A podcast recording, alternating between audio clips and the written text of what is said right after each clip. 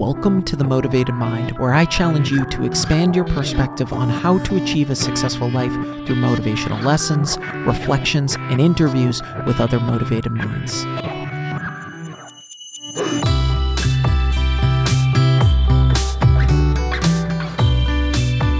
Welcome back to The Motivated Mind, a top 100 health podcast. Thanks to each of you. This is episode 276, and I'm your host, Scott Lynch. Thanks so much for listening. If I've brought you any value, please be sure to leave a review and hit that subscribe or follow button. Don't be a stranger. Shoot me a DM on Instagram or Facebook and let me know what you want to hear more of. And please be sure to share the podcast.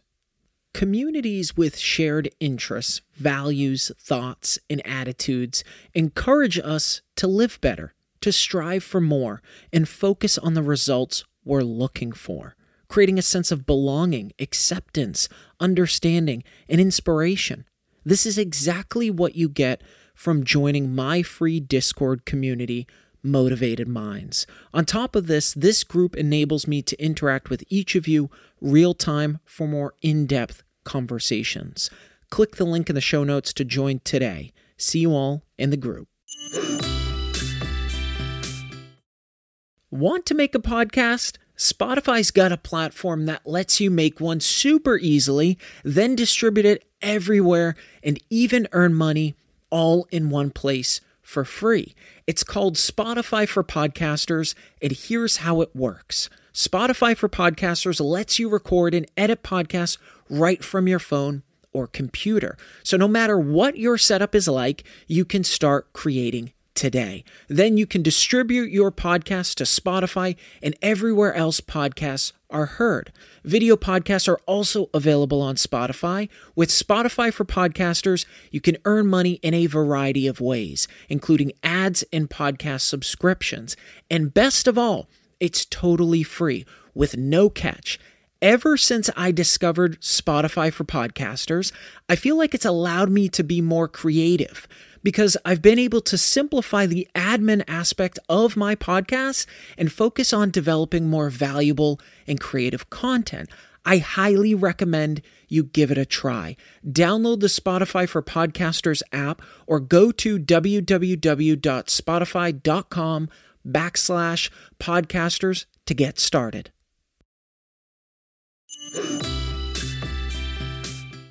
Emotional intelligence, aka EQ, is the number one predictor of monetary success.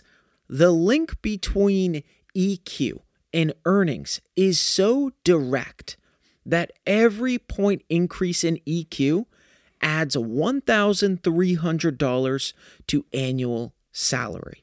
Solid EQ is what allows us to develop strong relationships, not only with others, but also with ourselves. EQ is the ability to recognize and understand our own feelings and the feelings of others and influence those feelings to our advantage. When we are good at reading people, we have high emotional intelligence. So, what are some different elements of EQ and how can we leverage these to our advantage? Well, I dissected a Wall Street Journal bestseller book, Emotional Intelligence 2.0, to uncover those answers. Number one, self awareness. This is the first element. This is the ability to understand our own feelings and behaviors here's a question many of us have probably never asked ourselves before How well do you know yourself? Sure, we might know what sort of things we like or dislike. However, self awareness is more than just that. It's about deeply understanding our emotions so we don't become overwhelmed by them. It's critical that we understand why we feel the way we do, including when we're angry or annoyed. Being in a bad mood doesn't necessarily mean we have to have a bad day. Maybe we spilled coffee on ourselves. Maybe we showed up late to a meeting. Maybe we forgot something before we left for vacation. When we find ourselves in a bad mood, we need to remember that these feelings pass. Whatever it is that's put us in a bad mood, we need to remind ourselves that it's not the end of the world. So, why overreact? And on the flip side, we need to ensure we don't lose sight of our self awareness on good days either, because we tend to rush into things headfirst when we're in a good mood. Imagine your favorite store is discounting everything 75% off. You might feel the urge to run and buy everything you see because in that moment, our excitement overpowers our other emotions. We forget to pause and ask ourselves do I really need the things I'm buying?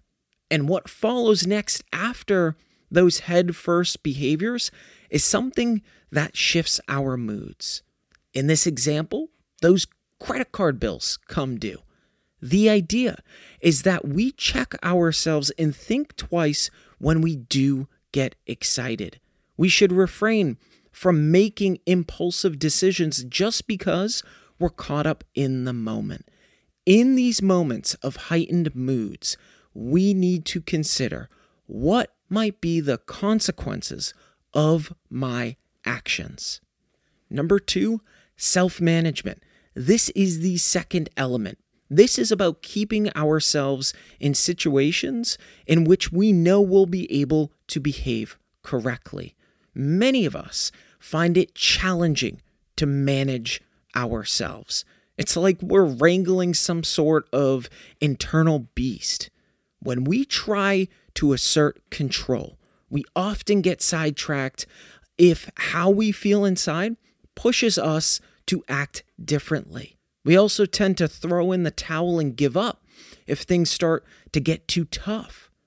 Good self management is a crucial part of having high emotional intelligence. So, you might be wondering when I'm faced with a tough decision, how can I ensure I'm making the right decisions? We can make what's called an emotional versus reason list. Draw a table with two columns. The first column is where we should write down what our emotions are telling us to do. The second column is intended for what our logical reason tells us to do. The intention and the goal of this exercise is to help us balance each side and keep one side from dominating the other. After you've compiled this list, take a step back, evaluate which has the stronger points. Ask yourself Are my emotions clouding my judgment? Are there holes in my logic? Let's paint a picture of this in action. Let's say you're in a management position or own a business. And let's say that you're faced with the decision of whether to fire an employee. And let's say their work isn't up to par, but you like them a lot as a person. This would be a great opportunity to make an emotion versus reason list. So, what other tools can we leverage for self management?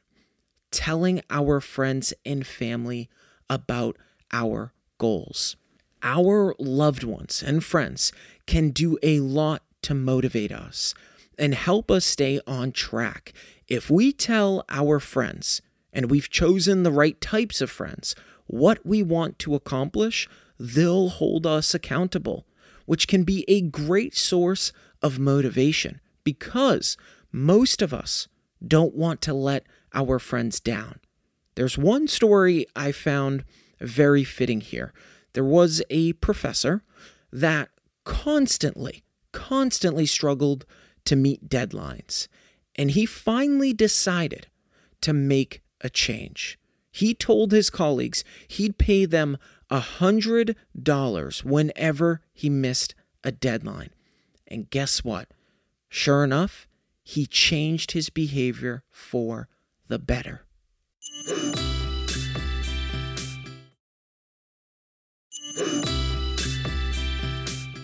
Number three, social awareness. This is the third element. Once we know how to manage our behaviors and understand our feelings, we'll need to know how to read the emotions of others. Have you ever noticed that some waiters seem to know what a customer wants?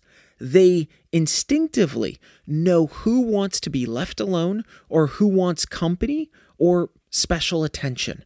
These types of individuals have a high level of social intelligence. So, how can we become more socially aware? There are two things that we should consider. The first is watching a person's body language to get a sense of what they're feeling and planning our response accordingly.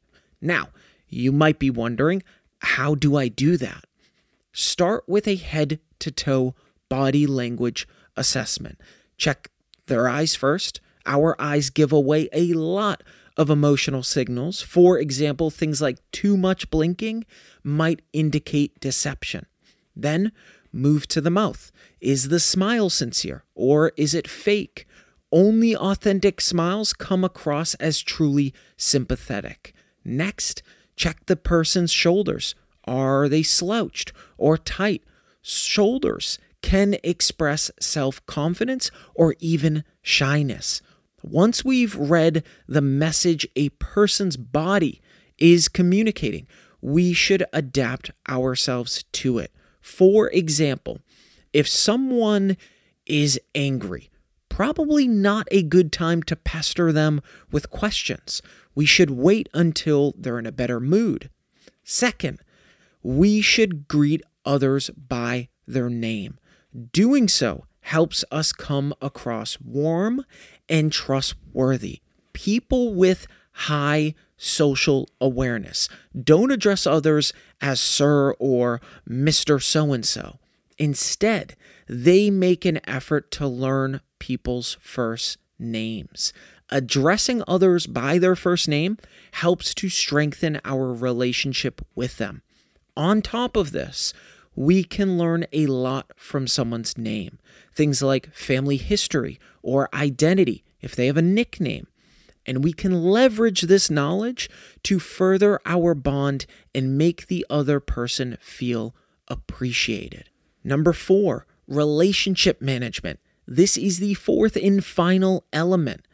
Have you ever promised to keep in touch with a friend who has moved to another state or city. A number of us have been guilty of this very promise, but more importantly, breaking it. So, what happens in these types of situations? Well, we all know that relationships take a lot of time and effort to maintain, and most of us just can't commit.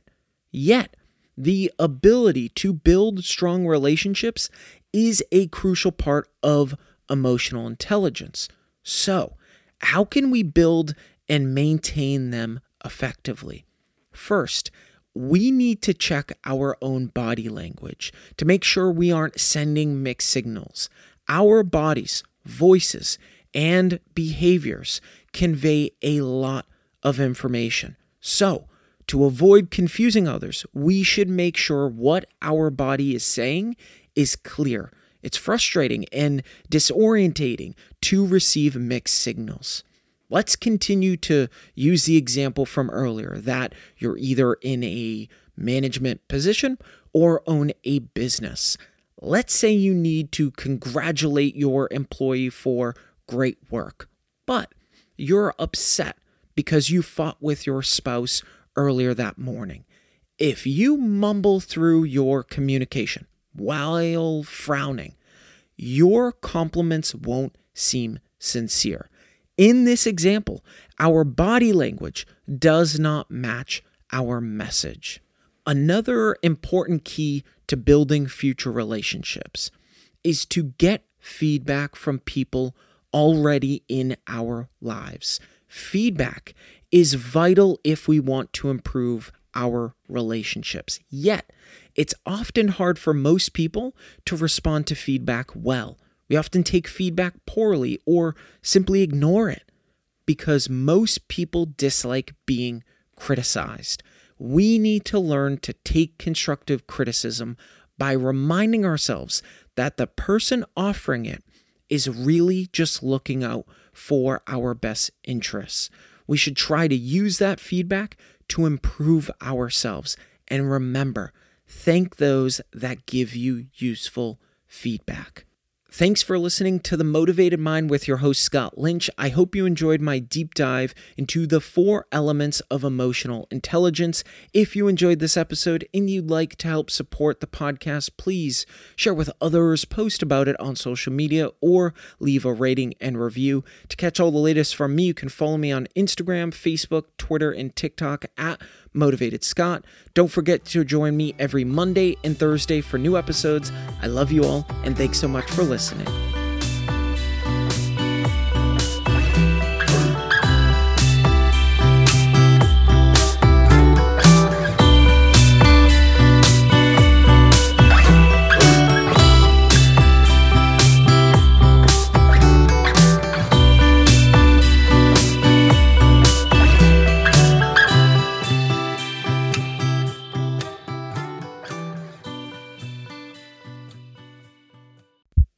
Motivated Mind is a legacy division.